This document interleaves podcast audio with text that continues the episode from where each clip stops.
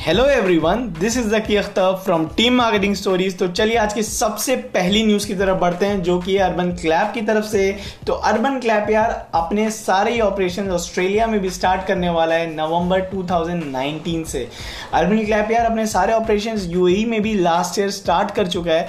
तो हम सबको काफ़ी प्राउड फील करना चाहिए यार, जो अपना इंडियन स्टार्टअप है, जो 2014 में स्टार्ट हुआ था, वो इतनी तेज़ी से एक्सपैंड कर रहा है। जो अगला अपडेट है यार, वो है वन प्लस की तरफ़ से, और वन प्लस ने निकाल दिया एक वन प्लस केयर प्रोग्राम अपने यूज़र्स के लिए, जिसमें सबसे पहला वैल्यूबल ऑफ़र जो है, वो है free one year extended warranty ये ऑफ़र सारे ही मोबाइल्स पे एप्लीकेबल नहीं होता है, ये वन प्लस सिक्सटी से लेके जितने नए मोबाइल आए हैं, उन पर एप्लीकेबल है, और जो अगला इंपॉर्टेंट ऑफ़र है वो है यार fifty percent discount on batteries ये ऑलमोस्ट वन प्लस के सारे मोबाइल्स पे एप्लीकेबल है वन प्लस थ्री के बाद.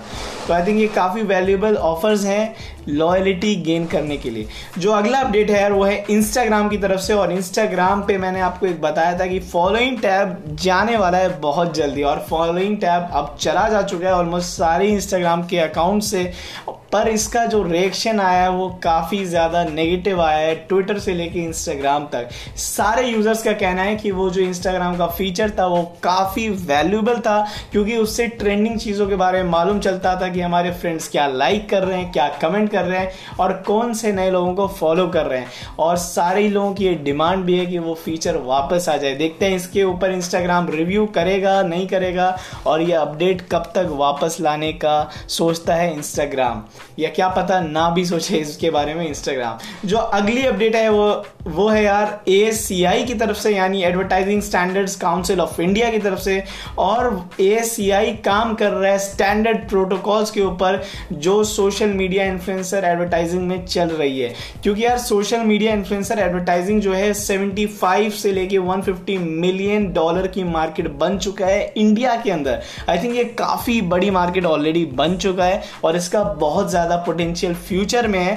पर इसके साथ एक फ्लो है कि इसके स्टैंडर्ड प्रोटोकॉल्स नहीं है, कौन कौन से ऐड डाल सकता है, और चूँकि कोई रूल्स नहीं है तो कोई भी कुछ भी डाल रहा है अभी, और इसके पीछे कोई अथॉरिटी नहीं है बिल्कुल कि क्या होगा, क्या नहीं होगा।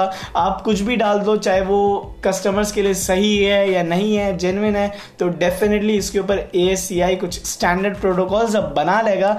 तो एड्स भी जो मिलेंगे वो कम से कम गलत नहीं मिलने वाले रेलिवेंट हम सबको मिलेंगे। आई थिंक ये बहुत इंपॉर्टेंट प्रोटोकॉल्स हैं।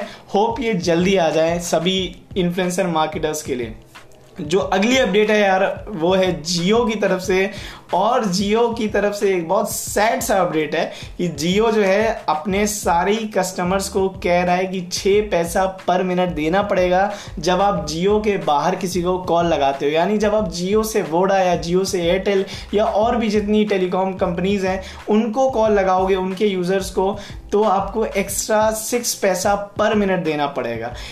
इसके ऊपर जियो का ये कहना है कि वो पिछले तीन साल से तेरह हज़ार पाँच सौ करोड़ का नुकसान सह रहा था, क्योंकि ये उनको आई यू सी चार्जेस देने पड़ रहे थे दूसरे टेलीकॉम इंडस्ट्रीज़ को। आई यू सी चार्जेस का मतलब ये होता है कि जब मैं टेल किसी अपने सिम से किसी और के सिम पे लगाता हूँ और वो सेम सिम नहीं होता है, वो दूसरे टेलीकॉम प्रोवाइडर का नेटवर्क होता है। तो जिस पे मैंने कॉल लगाया है, उसको चार्ज करना पड़ता है। उस पर कंपनीज़ एक दूसरे को पैसा देती हैं दूसरे नेटवर्क पे बात करने का। तो उसमें जियो को बहुत सारा पैसा देना पड़ रहा था और इसमें थर्टीन थाउज़ेंड फाइव हंड्रेड का लॉस हो चुका था जियो को। तो जियो फील करता है, अब बारी आ गई है अपने इतने बड़े लॉयल यूज़र बेस से पैसा लेने की। देखते हैं यार, ये चीज़ हट भी सकती है मे बी अभी लंबे टाइम तक बनी रहे क्योंकि डेफिनेटली लोगों को आदत सी बन गई थी कि जियो पे सिर्फ़ डेटा का पैसा देना है और बाकी सारी चीज़ें मुफ़्त में मिल रही हैं। पर अब चूँकि ये पैसा अब लगेगा यूएससी चार्ज वाउचर लेना पड़ेगा लोगों को और इसका चार्ज भरना पड़ेगा। देखते हैं यार कि इसके ऊपर क्या रिएक्शन आता है पूरी पब्लिक का।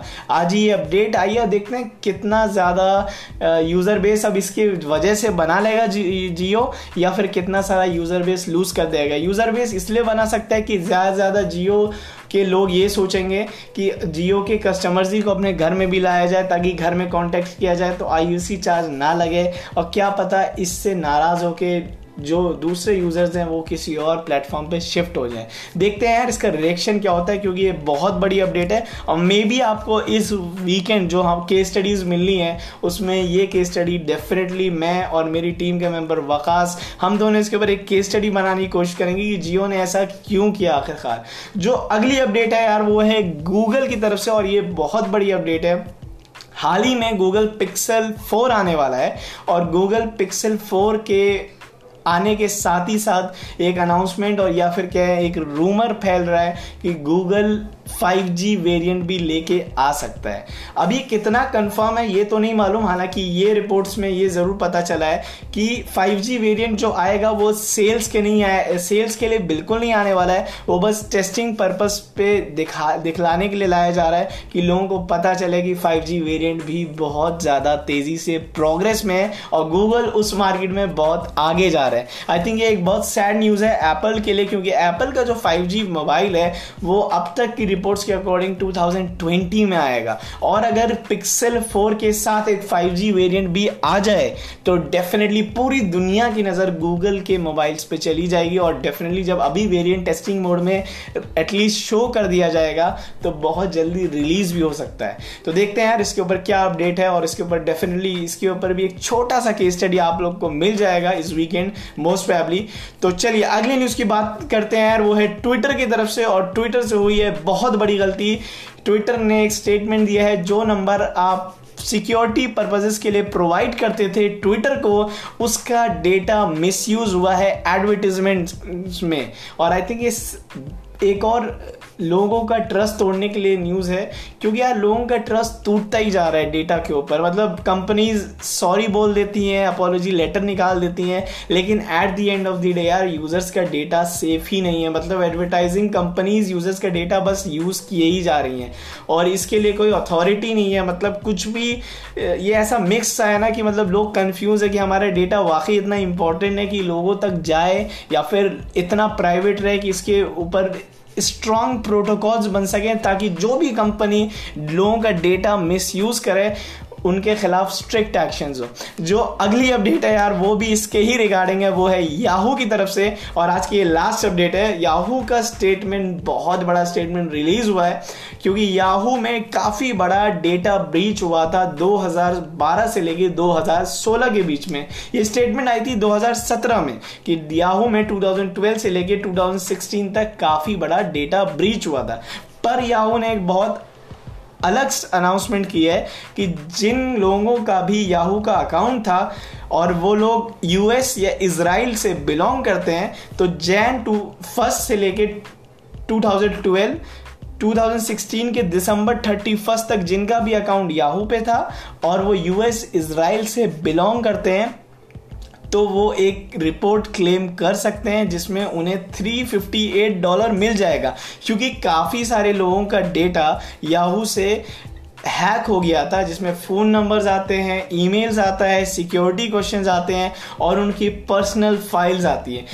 इसके चक्कर में याहू को इतना सारा फाइन भरना पड़ेगा। इंडिविजुअल यूज़र्स को, पर ये सारे यूज़र्स के लिए नहीं यूएस एंड इसराइल यूज़र्स के लिए, उसमें भी ये एग्जैक्ट 350 डॉलर नहीं होने वाला है, ये 100 से लेके 358 डॉलर होगा, जिन लोगों ने भी उस टाइम याहू को यूज़ किया था। मैं एक और बार आपको डेट्स बता दूँ, अगर आपने यूज़ किया है तो आप भी ये ऑफ़र को क्लेम कर सकते हैं। जैन फ़र्स्ट 2012 से लेके 2016 दिसंबर थर्टी फ़र्स्ट तक। तो ये देखते हैं कि याहू सही में 358 डॉलर्स लोगों को बांटे गए नहीं 358 डॉलर्स यानी लगभग रुपीज़ में ट्वेंटी फाइव थाउज़ेंड होता है, जो काफ़ी बड़ा अमाउंट होता है। अगर सोचिए, हम सभी के पास अचानक से ट्वेंटी फाइव थाउज़ेंड आ जाए बस एक अकाउंट को चलाने का और हमारा डेटा किसी ने ब्रीच कर लिया हो तो देखते हैं। मतलब ये बड़ी अजीब सी न्यूज़ है और ये जेनविन होगी या नहीं प्रैक्टिकल होगी या नहीं, ये आने वाले टाइम में पता चलेगा। पर जो भी कहिए डेटा जो है, चाहे वो फेसबुक हो ट्विटर हो याहू हो, या तमाम कंपनीज़ हो, इसके ऊपर कोई भी रिस्पॉन्सिबिलिटी नहीं ले रहा है। बस हमें कुछ दिनों में पता चलता है, हर कुछ दिनों में कि डेटा ब्रीच हुआ था डेटा एडवर्टीजमेंट में यूज़ हुआ था डेटा इलेक्शंस के कैंपेन्स में यूज़ हुआ था, लेकिन इसके ऊपर कोई जेनविन प्रोटोकॉल्स नहीं बन रहे हैं कि अगर ऐसा हो रहा है तो क्यों ना बैन कर दिया जाए इन चीज़ों को कुछ साल के लिए, कुछ सस्पेंशन हो, कुछ बड़े फाइन लगा दिए जाए इन लोगों पे। आई थिंक ये काफ़ी सैड न्यूज़ है, पर एट द सेम टाइम हमारी जो सारी कम्युनिटी है, ये सोशल वर्ल्ड की जो कम्युनिटी है, उन सबको आई थिंक अभी डेटा का अहमियत नहीं पता चल रहा है। और डेफिनेटली डेटा की जो अहमियत है डेटा की जो वैल्यू है, हम सब इसके ऊपर भी बहुत जल्दी एक केस स्टडी बनाएँगे और आप लोगों के लाएँगे, ताकि आप उस केस स्टडी को सुनिए और पता लगाएँ कि आपका डेटा यार आपके लिए कितना वैल्यूबल है। अगर वो दूसरों तक पहुँचता है तो दूसरे लोग कितना उस डेटा का मिस कर सकते हैं। तो चलिए गाइज़ आज के लिए यही थी सारी अपडेट्स जिसमें काफ़ी सारी सैड एंडिंग्स भी हुई ट्विटर और याहू की इस बात सुन के। यार हमारे इंपॉर्टेंट डेटा को लोग किस तरह मिस करते हैं। और अगली अपडेट्स डेफिनेटली कल आएँगे यार, और भी अच्छी न्यूज़ ऑन्टरप्रिनरशिप बिज़नेस और टेक वर्ल्ड से। और जब तक आप ये सारी न्यूज़ को यार अपने फ्रेंड्स को सेंड करो शेयर करो उनके साथ और इसके ऊपर डिस्कस करो यार, क्योंकि अवेयर रहना बहुत ज़रूरी है इन सारी चीज़ों से लेके और हर चीज़ की अहमियत भी जानना बहुत ज़रूरी है, चाहे वो ऑफर्स हो या डेटा जिस तरह ब्रीच हो रहा है, उसमें हम अपने आप को कैसे बचा सकते हैं, कैसे सिक्योर रख सकते हैं, ये सब देखना बहुत इंपॉर्टेंट है। चलो गाइज़ बहुत जल्दी मिलते हैं कल एक बिल्कुल नई और फ्रेश न्यूज़ के साथ ऑन्टरप्रनोरशिप टेक वर्ल्ड सभी से। Till then, have a good day and yeah, see you soon. Goodbye.